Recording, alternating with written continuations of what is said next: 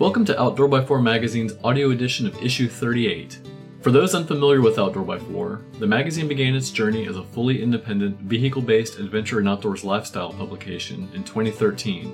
Since that time, Outdoor by four has been the catalyst for expanding the reach of overland and vehicle-based adventure travel into the outdoors market, with a focus not only on the mode of travel, whether a four by four, motorcycle, bicycle, or by foot, but also on the adventures themselves and the people who live them.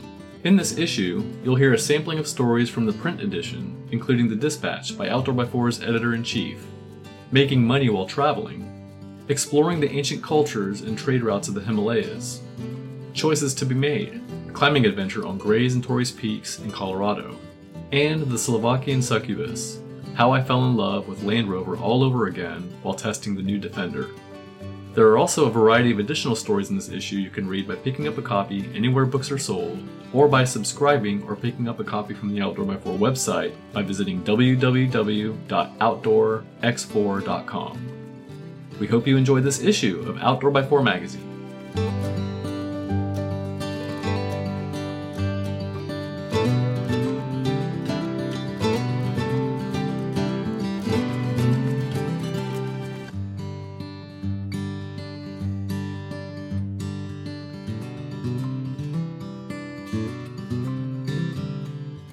The Dispatch by Frank Ledwell, editor-in-chief.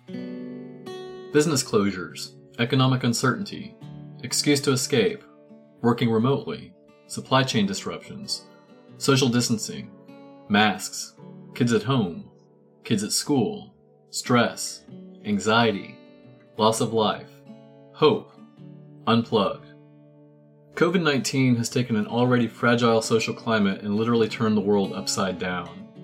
How we interact, how we socialize, how we work, and how we play continues to evolve, sometimes changing multiple times in any given day. In a world where technology continues to connect the masses through digital channels, it often feels like we aren't connected at all. Like many of you, I've spent a lot of time trying to navigate this new world we live in. Our print and distribution schedule came to a halt for an extended period because of supply chain issues or retail store closures. Our advertising partners have been challenged with materials availability, affecting their manufacturing capacity at a time when demand has been strong since early in the pandemic. Some of these issues have begun to settle, helping to ease some of the uncertainty and constraints, at least in the short term. However, the ripple effect of a world gone upside down won't be known for years, leading one to be left with a choice to either be fixated on pessimism or proactive in adapting to change. When I started publishing nearly fifteen years ago, the world was well into its technological evolution, yet a strong analog opponent still thrived. I remember working countless days and nights trying to convince companies in the vehicle and outdoors market segments of the value of digital, all to little avail. However, a funny thing happened along the way. Entertainment, shopping, even work began to catch up with technology and slowly transition into what we now have become accustomed to, in some cases out of necessity, convenience, or both. My point in this example, and there are many examples throughout the twentieth century and going back millennia, is with any significant, even stratospheric event, the long-term byproduct is almost always positive. Hurdles are a part of the life experience. covid nineteen is a hurdle unlike any we've seen during our lifetime, and may not be the last. However, we must adapt and deal with the short-term sacrifices we've been presented with in order to come out better and stronger. That also means looking outside our own worldview and considering what our friends, neighbors, family, and businesses who complete our life experience are going through as well. By taking just a little amount of time to understand the challenges our peers are being faced with, we can better equip ourselves through the interactions that connect us physically and digitally.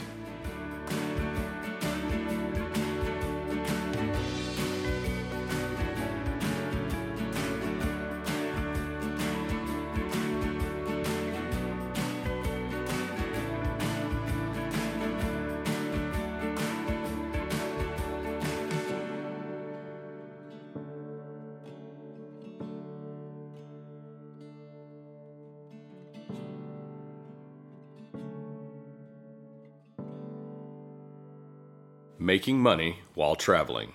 Words and Photos by Joe and Kate Russo. What do you do for work? That question, or some variation of it, inevitably makes its way into a conversation when we meet people on the road. We could be pumping fuel, pulled over at a scenic overlook, or grabbing a bite to eat, and someone will spot our rig and strike up a conversation. Most people assume our rig is for weekend adventures, but once they learn that it's our full-time home, I can see the wheels spinning and anticipate the next question. The one I still chuckle at is, did you cash out of a tech startup and retire early? The answer is no, and we're not independently wealthy either. When Kate and I decided to live this lifestyle beyond the original year that we had planned, we needed to figure out a way to earn a living. While we considered applying for remote jobs, our entrepreneurial spirits were strong, and we decided to make a go at building our own thing. For us, it naturally turned into full-time content creation, which started with our blog, We're The Russos dot com. Now we also produce content for our YouTube channel, I am working on my third book, and Kate is getting ready to publish her first cookbook. The next question is usually along the lines of, how do you make money running a blog and YouTube channel? The primary ways we earn money are through advertising, affiliate programs, sponsorships, product sales, and a membership program. There are many ways to monetize your blog and YouTube channel. If content creation isn't your thing, there are many other ways to earn a living while traveling. Since we hit the road in two thousand fifteen, we've met people from all walks of life who live this lifestyle, and they've figured out different ways to travel and earn a living. H R consultants, customer support reps, authors, seasonal workers, and traveling nurses are among them. As content creators, and as long as we can get good internet access, we can run our business from anywhere in the world. I remember standing at a scenic overlook in Tibet waiting for the sun to rise over the Himalayas and thinking how glad I was that we transitioned to this lifestyle. As more and more people embrace the nomadic lifestyle, there are also more resources available for those interested in making a go of it. This is a breakdown of our main revenue streams. Advertising. By enabling advertising on your blog, you can monetize the content based on the number of views or impressions. The more traffic to your blog, the more advertising dollars you can earn. To monetize your blog, look at joining an advertising network such as Google AdSense, Mediavine, or AdThrive. The benefit of going with an advertising network is they manage the advertising piece of the puzzle, which means you can focus on creating good quality content for your readers. In exchange for providing this service, they take a percentage of the earnings. Alternatively, you can build your own advertising program by contacting companies directly and working with their marketing team. We started with Google AdSense and switched to AdThrive once our blog reached over one hundred thousand page views a month. The benefits include great customer service from the AdThrive team, higher earnings per thousand impressions, and better, higher quality ads. Do your research before signing up with an advertising network and make sure to read the fine print. Affiliate programs. There's a good chance that the companies making your favorite gear have an affiliate program. If not, you can look to see if the gear is sold on sites such as Amazon, R E I, or Walmart, which have their own affiliate programs. When you write about your favorite gear on your blog, you can use an affiliate tracking link for that product. This means when a reader clicks on the link in your blog post and makes a purchase, you will earn a percentage of that sale. Affiliate commission programs have a wide range of how much they'll pay, so it's important to look at the details of each program to understand how much you can expect to earn per sale. This will also help you decide which affiliate link to use. For example, your favorite off-road recovery boards may earn you ten percent commission through the manufacturer's affiliate program or four percent with a popular online reseller. Affiliate programs also have their own terms of service, which you'll want to read in detail to make sure you don't violate them. Selling products online. Books and merchandise are popular items that you can sell online without having to carry the products with you and shipping them out. You can turn your blog content into an ebook and sell it as a digital download on your own site or through a platform such as Amazon Kindle Direct Publishing, which allows authors to self-publish books. Other options include iBooks, Nook, Kobo, and even book aggregators like Draft to Digital. My first two books were published through Amazon Kindle Direct Publishing, and I plan to use it for my third book as well. Kate is looking at selling her cookbooks directly on our blog through an e-commerce platform. Other products you can easily set up to sell online include t-shirts, stickers, hats, and other wearables. Companies like Teespring make it simple for you to create an online store to sell your merchandise. Upload your designs to their platform and configure your storefront to get started selling your products. They handle the printing, shipping, returns, and any customer service questions. This gives you more time to explore off the beaten path where there's no internet. As with everything in life, there are some challenges with living this lifestyle, but we'll gladly take the unpredictability of traveling and working from the road. Having the flexibility to work and play from anywhere in the world and the freedom to change our course at a moment's notice is what we love about being digital nomads. While most of our travels have been in North America, we do have plans to take our rig around the world soon. The next time we're watching the sunrise over the Himalayas, I expect it will be in our own rig. Since nineteen forty-eight, the name Warn has been synonymous with adventure, specializing in winches, hubs, and bumpers to meet truck, S U V, power sport, utility, and industrial demands. Warn is the leader in reliable recovery equipment and accessories, from the entry-level V R Evo line to heavy-duty and specialized application winches. Warn has the gear to get you out of any situation, every time. Preparation is a necessity. Warn. Go prepared. High adventure in Nepal's Kingdom of Lo, exploring the ancient cultures and trade routes of the Himalayas, by Christoph Noll. Under a warm midday sun, I lay back in a patch of grass to enjoy an apple plucked from a nearby tree. Tibetan prayer flags tied to a bamboo pole snapped in the breeze, their colors made faint and edges tattered by the harsh elements of the Himalayas. On the other side of the valley, the world's seventh tallest peak pierced a deep blue sky as wisps of clouds drifted around its rocky escarpments like tangles of wood smoke. Intoxicated by thin air and tranquility, I closed my eyes to steal a quick nap. For the better part of three years, I have traveled scribbled routes through the hills and heights of Nepal. Thousands of miles later, I feel fraternally connected to the small cater of explorers who once plied the mountains of Asia in search of a hidden city. They never found the fabled utopia now dismissed as a fiction, but I did, and by complete happenstance. Shangri-La, as I know it, isn't in China or Bhutan, but rather Nepal. It is a small farm nestled against a pine forest in the former Kingdom of Lo. As magical as it is, the journey to get there continues to draw me back.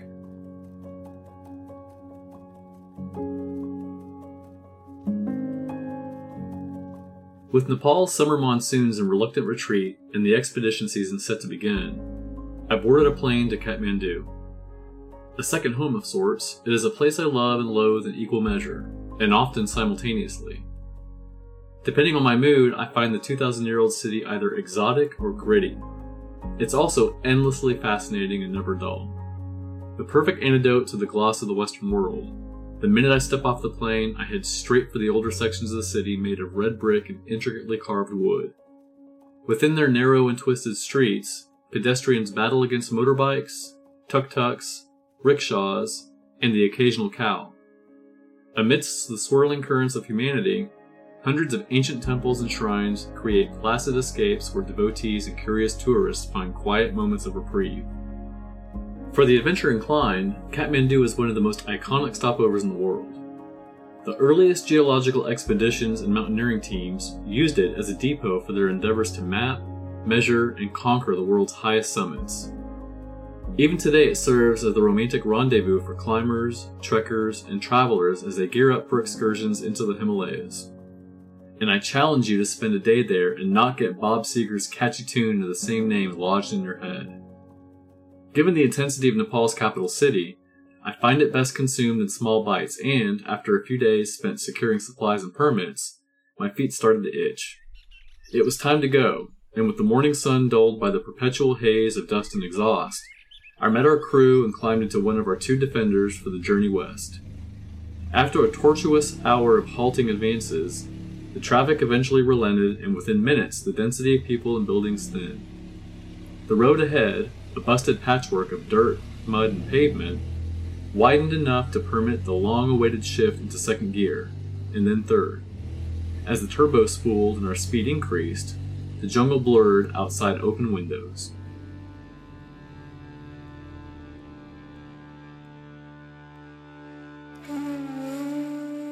First-time visitors to Nepal often expect to find barren mountain passes and cold, windswept peaks. There are plenty of those, but most travelers are pleasantly surprised to discover a country cloaked in verdant green. Thick forests flank terraced fields crashed into hillsides like giant staircases. The bottom of two strata of the Himalayan foothills, known as the Sivalik Hills and the Manhabharat Range, are enormous and in many places dwarf the scale of the Rocky Mountains. It's rugged terrain and not easily traversed. Distance is hard won in Nepal, and two days into our trip we had covered just two hundred sixty-seven miles. As so often happens, the last ten ate up the better part of an hour as we bobbled over wet rocks and waited patiently for the occasional tractor, buffalo, or gaggle of kids to clear the roadway. A Defender is surprisingly challenged when Nepal's roads are in good nick, but no rig, despite pedigree or purpose, can get around landslides, washouts, or house-sized boulders toppled onto the road. More than once, our route has been foiled with detours, adding hours and sometimes days to the journey. Under the glow of a setting sun on day two, we arrived at a familiar cluster of homes on the precipice of a deep valley. Lachi is a tiny village we frequent regularly, and the people there we consider extended family. For the last two years, we have delivered sustainable drinking water solutions to remote schools and communities throughout Nepal, with Lachi the epicenter of those efforts.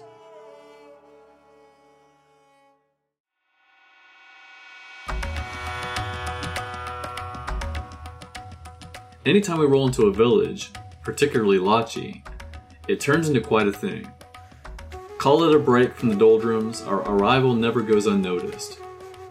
Throughout Nepal, the phrase Atahi Devo Baba is spoken with reverence and sincerity. Translated to guest is God, they mean it. Our presence is always cause for an elaborate welcoming ceremony followed by several hours of dancing, drumming, and lively social activity. A kind gesture to visitors, they are also coveted opportunities to break out the traditional costumes, pass along favorite songs, and keep the legacy of their people, known as the Magar, alive and renewed.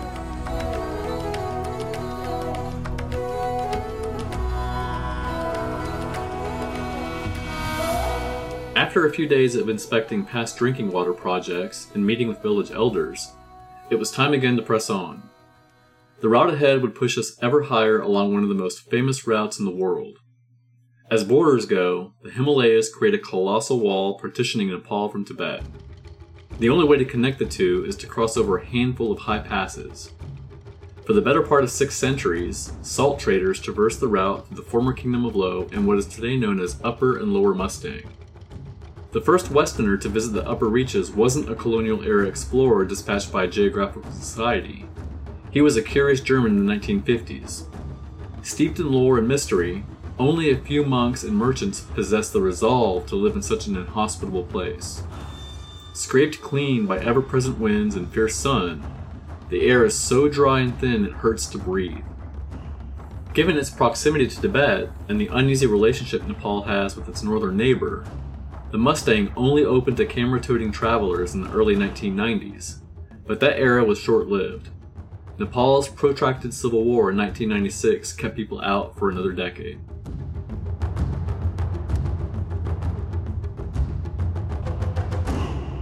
With our tanks topped off, we turned northward to Beni, a jumbled mess of a town at the mouth of a canyon leading into the Mustang. An unsightly stack of concrete buildings painted in mismatched pastels and bristling with spikes of uncut rebar, it marks the last place to resupply before trudging onward. Perched on the banks of the raging Kali-Gandaki River, Beni is strewn with the weathered carcasses of buses and abandoned four by four trucks, most of them missing wheels, body panels, and engines. The road above the town began life just fifteen years ago as a mule trail threaded along steep cliffs. Under perpetual construction, it hasn't improved much, although it is considerably wider in some spots.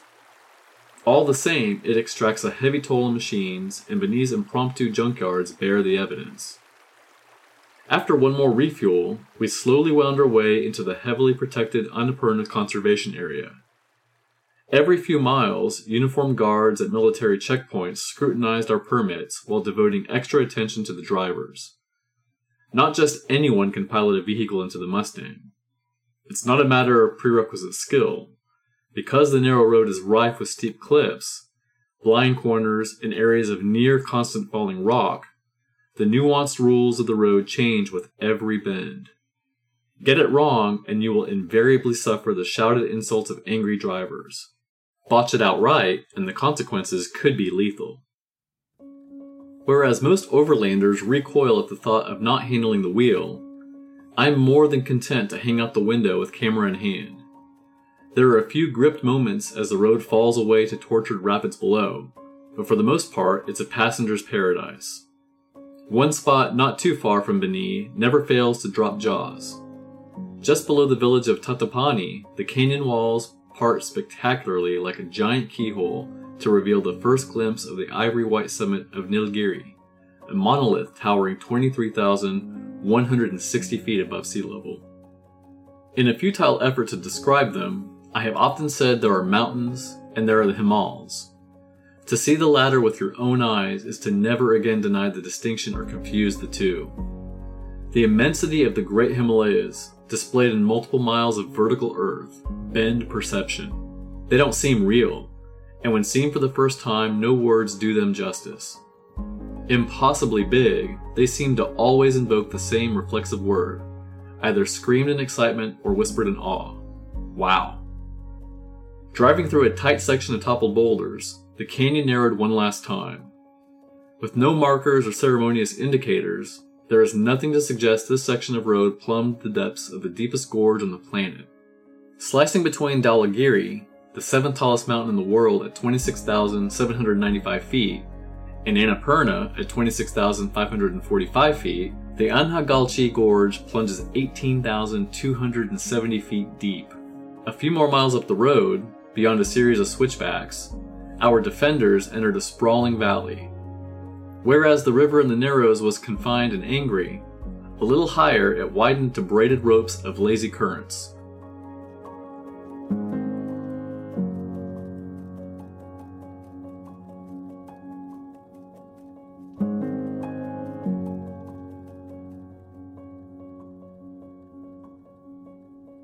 The first time I visited the Mustang, it was atop a five hundred cc Royal Enfield motorbike, a tool we still bring along on every trip.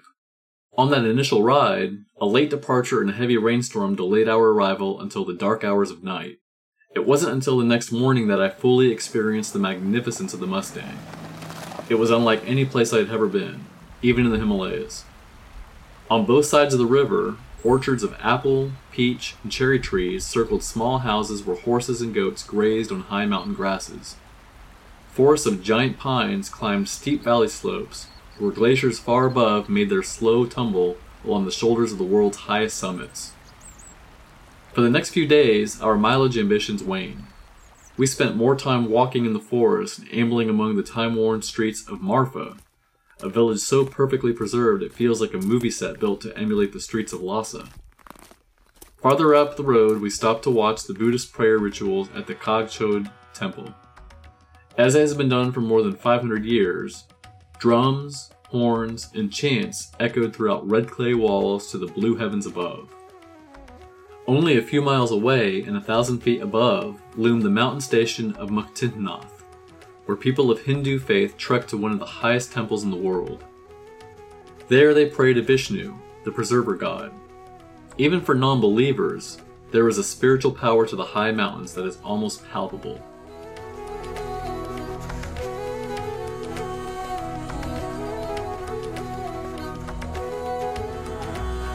I can spend days exploring the villages, temples, and monasteries of the Mustang, but the high altitude requires patience and planning.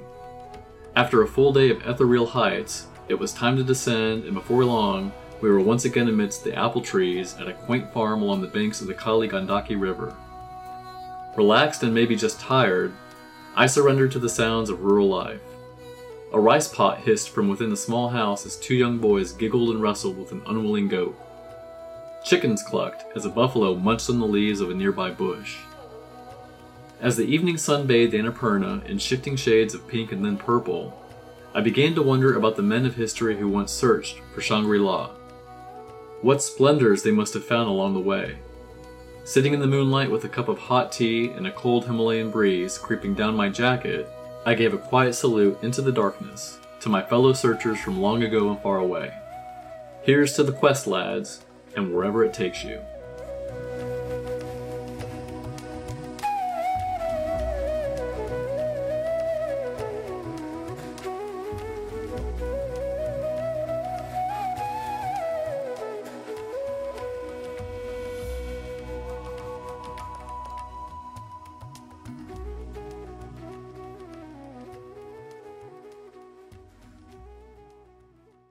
Choices to be Made, a climbing adventure on Grays and Torrey's Peaks by Alan Ellis. The turnoff for the difficult version of the Torrey's Peaks route is hard to see in the dark. And not just dark, but the four a.m. kind of dark you only find in the solitude of the backcountry. Despite our blazing headlamps, it was obvious we had gone too far and missed our turnoff. This left us with two choices. Continue up the easy trail, or go back and try to find the turnoff for the more difficult route. Which one would you choose? In previous issues of Outdoor by Four, we've shared our adventures of climbing and hiking Colorado's fourteen thousand foot mountains, best known as the Fourteeners. There are fifty-four Fourteeners in Colorado, and climbing all of them is quite the accomplishment. Most of these peaks can be attained via relatively benign hiking trails, while others require technical expertise and expert mountain skills. This day's journey, however, would involve the attempt of two fourteeners in Colorado that are, by far, the most popular and easiest fourteeners to climb, Grays and Torrey's Peaks. Although they are separate mountains, Grays and Torrey's Peaks are usually done together. They share an approach trail and are only separated by a small ridge, thus making it relatively easy to climb both mountains in one outing. They're both easily accessible, have well-maintained trails, and the routes are easy to follow. When someone wants to begin climbing fourteeners, we always tell them to start with Grays and Torreys. But because of their accessibility, Grays and Torreys are extremely popular, and thus extremely crowded. They are among the most frequently climbed mountains in Colorado. As you may have guessed, we chose to turn around, heading back down the trail to find the path to the more difficult route. Luckily, our G P S guided us to the turnoff. Instead of the normal trade route up Torrey's Peak on a well-maintained trail, we were going up the more difficult Northeast Ridge. Better known as the Kelso Ridge route, it resembles a goat path, or sometimes no path at all. Kelso Ridge is an unmarked route requiring intense route finding, scrambling skills, and extreme exposure on knife-edge terrain. Fortunately, our party were all experienced mountaineers, so this route was well within our ability. However, for your first outing up Torrey's and Grays Peaks, we recommend the standard route up the hiking trail. Because of their popularity, the trails up Grays and Torreys are some of the most crowded of any trail in Colorado, and the vehicle traffic and parking at the trailhead are becoming a real problem. On a typical weekend day, the parking lot is completely full by six a.m. People must park up to a mile from the trailhead along the road. It is highly recommended that you avoid a weekend day and pick a day during the week as an alternative. Even during the week, you can expect lots of people on the trail and a full parking lot. Heading up the Kelso Ridge, we came upon our first real obstacle, a rock wall going straight up. This would be the first section requiring us to use hands and rock climbing skills. There are roughly three similar difficult sections on the Kelso Ridge. The most daunting of these is the final obstacle, a knife edge on the ridge. It certainly makes for an exhilarating finale to your ascent. However, for your first outing up Torrey's Peak, you can avoid this scary stuff by sticking to the standard route up the hiking trail. Although benign as described, the trail up Grays and Torrey's Peaks is still a mountain trail in an alpine environment and subject to hazards associated with any mountain adventure. Weather and altitude are the biggest factors. In the summer months in the Colorado mountains, afternoon thunderstorms are a daily occurrence. Most summer days start as clear and calm, with afternoon storms building around lunchtime. Afternoon thunderstorms in Colorado are the biggest danger to hikers and climbers. The weather changes immediately to cold and windy with violent lightning storms. To avoid the daily storms, it is best to start any hike in Colorado around sunrise and be off the mountains by noon at the latest. There is no shelter or cover above eleven thousand feet, which is tree line in the mountains. Grays and Torrey's Peaks are at fourteen thousand feet, so it is important not to be above treeline when the afternoon storms build. Altitude is another hazard in the Colorado mountains. Altitude sickness can be debilitating and very dangerous if you're not properly acclimated. It is recommended hikers adjust to the altitude by gradually increasing their altitude over a period of days. Altitude sickness may cause headaches, nausea, dizziness, and even death in extreme cases. If experiencing any of these symptoms, it is best to turn around and head back down to a lower altitude. The infamous Knife Ridge on the Kelso Ridge was an ominous sight. With drop-offs of five hundred feet to either side, the only way across is to crawl very slowly, while maintaining your balance and meeting the obvious goal of not falling off into the valley. Only one person at a time can cross the final knife edge crux of the route.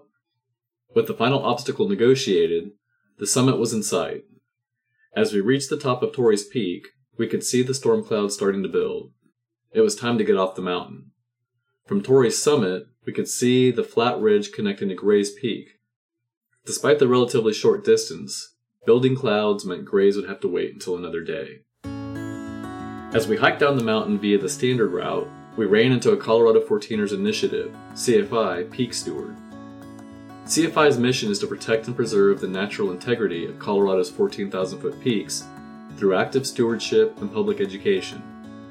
They do trail maintenance, provide peak stewards for on-site public education, and partner with government land agencies not only to protect the Colorado fourteeners, but also to promote peak accessibility for the general public. Peak stewards are a common sight during the summer weekends on some of the more popular fourteeners.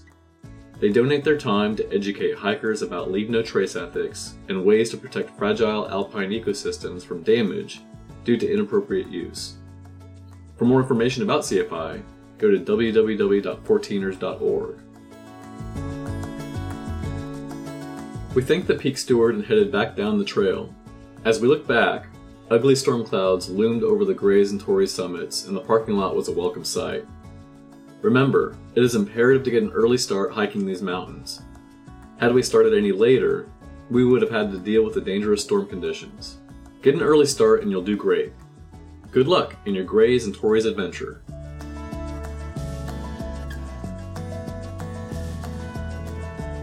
Planning your trip. First, getting there. Grays and Torrey's Peaks are in central Colorado near the town of Georgetown. From Georgetown, go west on Interstate seventy and take exit two twenty-one to Forest Service Road one eighty-nine.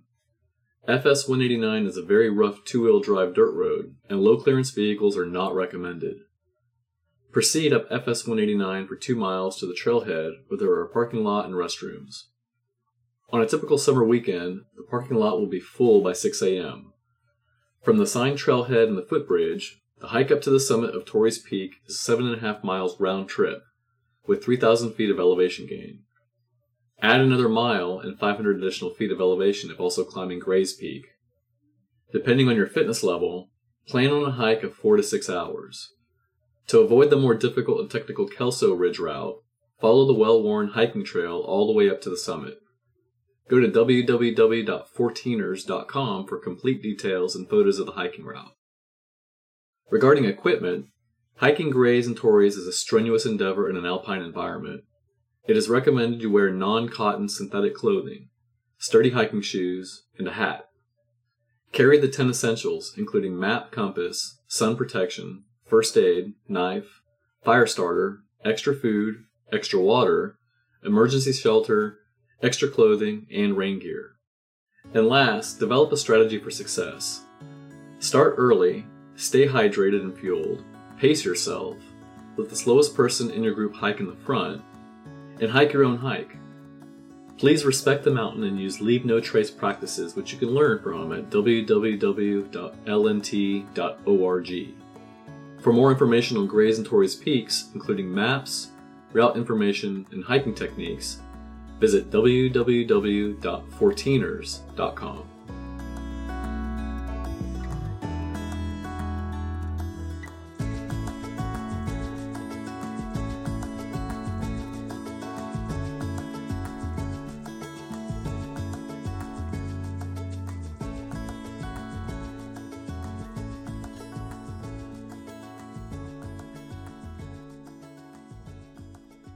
Are you looking for the perfect fitting, fully customizable pop-up truck camper for your next adventure? Then look no further than the selection from Four-Wheel Campers. From classic slide-in, bed top, and flatbed configuration designs, Four-Wheel Campers has the setup you need. With extensive available custom options and precision built in Woodland, California, Four-Wheel Campers has been providing quality equipment for the outdoor community since nineteen seventy-two. For more information on the pop-up camper you've been looking for, then pop on over to four wheel campers dot com. That's F O U R, wheel campers dot com. The Slovakian Succubus, How I Fell in Love with the Land Rover All Over Again. Land Rover's New Defender, Words and Photos by Ray Hyland. Remember that crazy neurotic ex you had who seemed to be two separate people? The new Defender is a little like that. I'm not saying it will break all your L Ps and scatter them across your lawn and then call you at midnight to apologize. I mean, it literally feels like two very different cars. To explain, let me back up a bit. Anyone who has ever owned a Land Rover understands the love-hate relationship owners have with the brand. My first Defender was a two thousand five one ten T D five diesel, bought brand new off the lot and customized just the way I wanted it. I loved that truck. I loved the way it looked, the fuel economy on the trail, the roomy interior for all my camping and recovery gear, the way I could hammer it down the muddy, rutted tracks of Malaysia like a bobsled driver, literally bouncing side to side the whole way down, knowing it would easily shrug off the abuse. My current nineteen ninety-three one ten is the same. It has taken the worst North America can throw at it and never let me down. It's a rolling tin shed with low gearing, a lift, big tires, and a full roll cage. It's been able to swallow all the gear I could ever want to carry and still get me over the pass, through the swamp, or up the steep riverbank. I love it every time I look at it. I also hate it. I hate the idea of driving it long distances, although I still do. I have driven it from Seattle to New York and back, from Baja to the Yukon and everywhere in between. It's embarrassingly slow. It's deafeningly loud. It's terrible on corners, in the straights, when accelerating, or when braking. But that's the way it's always been with Defenders. You buy it for the ability to tackle any trail and accept the discomfort of highway driving as a necessary evil. I have many Land Rovers. My oldest is a nineteen fifty-four, and I drove it sixteen thousand miles from London to Singapore over a nine-month period.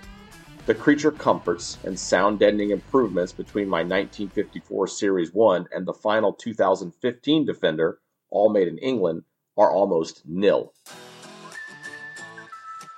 So when someone recently tossed me the keys to a shiny new, now made in Slovakia, two thousand twenty Defender one ten, I was a bit surprised. I had just finished two weeks in a two thousand twenty Nissan Pathfinder, a street-oriented soft-roader. I expected the new Defender to be comparable. In fact, I was expecting to pretty much hate everything about the new Defender. I assumed it would be a wallowing hippo on the pavement and a prissy princess on the trail. As it turns out, it is neither. I was given the P four hundred version of the one ten. That means it was a weird hybrid electric gas supercharged turbocharged six-cylinder engine producing about four hundred horsepower. The technical details of how this all works together are probably all over the Land Rover website, and if you are keen on the car, I'd recommend searching for them. But in layman's terms, the net result is you have a ridiculous amount of power at whatever R P M you happen to be at, whenever you happen to want it. Let me repeat that for the readers who currently have an older Defender. You have as much power as you might like, anytime you might like it. I am not going to talk about complexity or longevity or reliability. It's all brand new, and it's a roll of the dice whether it lasts until you die of old age, or if it is as reliable as everything else in two thousand twenty. But let me just say, when you put your right foot to the floor and the exhaust howls like a banshee as the R P Ms bounce off the rev limiter, and you are pushing a two and a half ton truck sideways on twisty canyon roads, designed to be tackled on a Ducati, you will in no way mistake this for that soft-roader back in the parking lot or for the Defenders of yesteryear. No, it doesn't handle like an Aston Martin. Well, maybe better than the old ones, not the new ones, but it handles better than it has any right to. That's probably thanks to the magical air suspension that senses every dip and adapts accordingly. or it could be the alloy chassis that is stiffer than anything J L R has ever produced, or it could be the computers that analyze exactly how much power to deliver at any one wheel at any moment to ensure the truck feels planted and in control. It's probably a combination of all these things and more. Regardless, you will never again dread the drive to the trail before the fun begins. From now on, reaching the trailhead will be a big part of the fun. After playing in the twisties, I had some more mundane driving to do before it was time to get off the pavement. This included taking the one ten through the center of an unfamiliar town in rush hour. Like the old Defenders, you sit up high and have a good view of the road in front of you. The dash display and entertainment interface is pretty decent, not as bad as many systems out there, but still more complicated than it needs to be. The built-in sat-nav got me through town, but Google Maps on an iPhone is still better.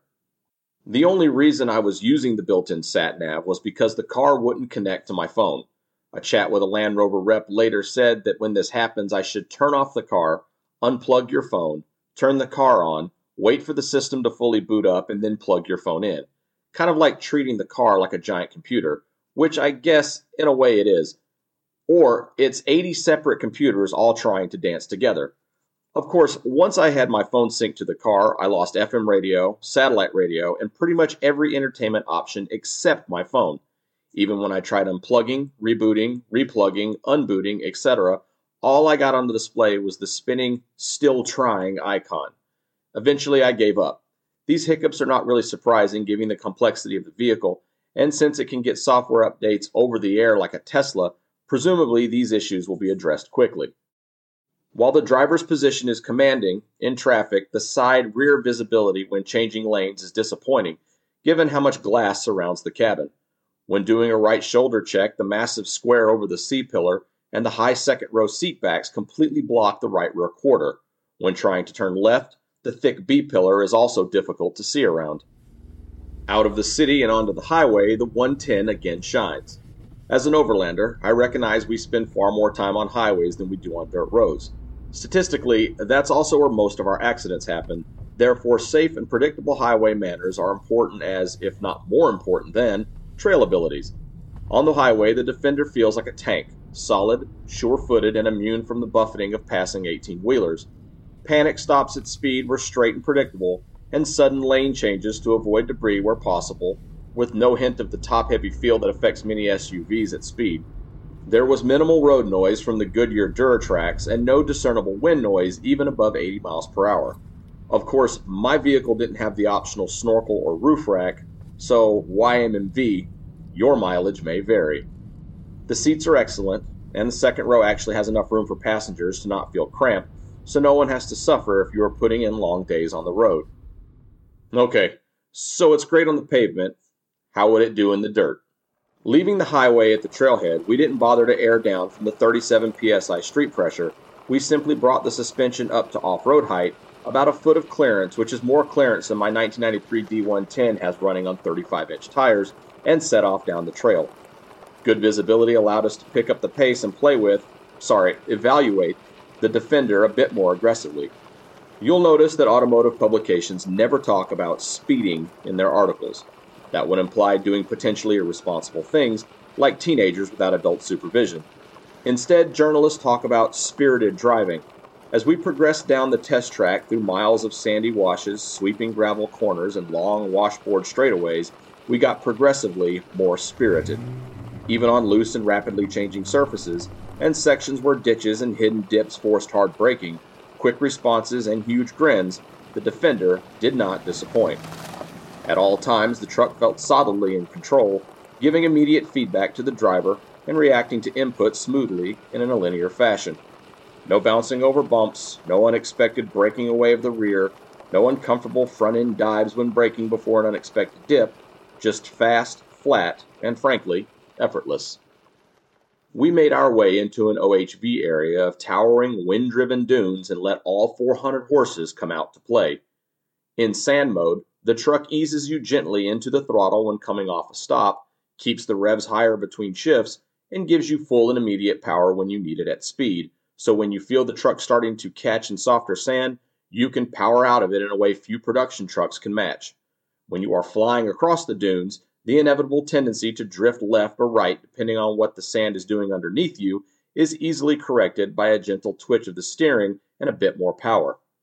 The suspension is so responsive, and the driver aids so intuitive, you will feel like Colin McRae racing Dakar. Of course, the old Defender fans will argue that an air suspension isn't as robust as the old coil springs, and that's possibly true, but honestly, even if I needed to buy a new set of airbags every five to ten years, it's totally worth it for this level of handling. When we got into the rocky technical bits, the proper mechanical rear locker, advanced traction control, and ample power made climbing up and over the combination of rocky ledges and slippery gravel surprisingly easy. The vehicle also has built-in cameras all over it, giving the driver views of the road ahead, around, and even under the vehicle. A bit gimmicky, but if you find yourself needing to cross a dodgy log bridge without a spotter or avoid some sharp rocks on a very narrow trail, you will be glad you have them. Personally, I found it difficult to glance down at the camera displays the few times I tried, as I drive with polarized prescription sunglasses, and they pretty much kill my ability to use the touchscreen unless I stop the car and take my glasses off. Luckily, the car is capable enough that you can simply drive it like a normal car and ignore all the clever stuff going on in the dashboard. My glasses also made the rearview mirror, showing a view of the rear-mounted camera, difficult to use. But luckily, you can flip a switch and it turns back into a normal mirror.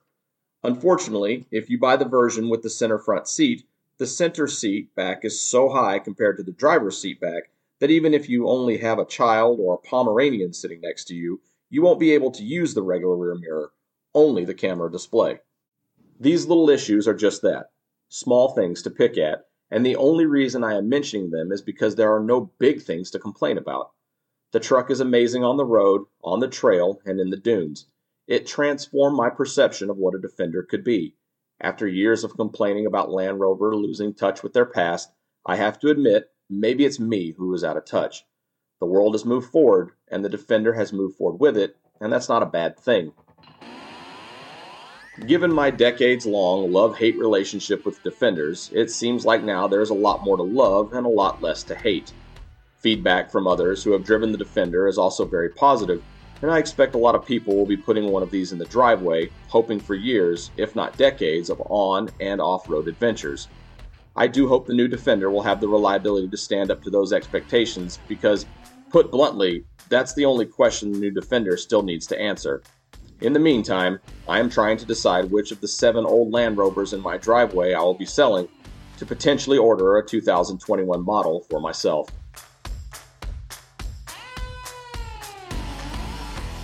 Editor's note, a number of aftermarket companies have already developed products for the all-new Land Rover Defender, so if you're considering this truck as your next adventurer, check out the roof rack, suspension upgrades, and more from Frontrunner Outfitters at front runner outfitters dot com and Lucky eight Off-Road at lucky eight l l c dot com.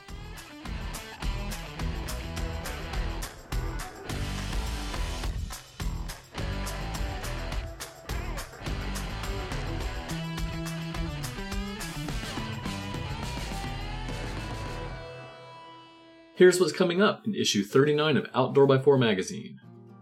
Bill and Susan Dragoo share a four-wheel adventure into the Big Bend region of West Texas, overland in the Namib, a journey through the Namib Desert in Africa, Moto Mentor, lessons learned along New Mexico's backcountry discovery route, and In Focus, off-road photography tips and techniques.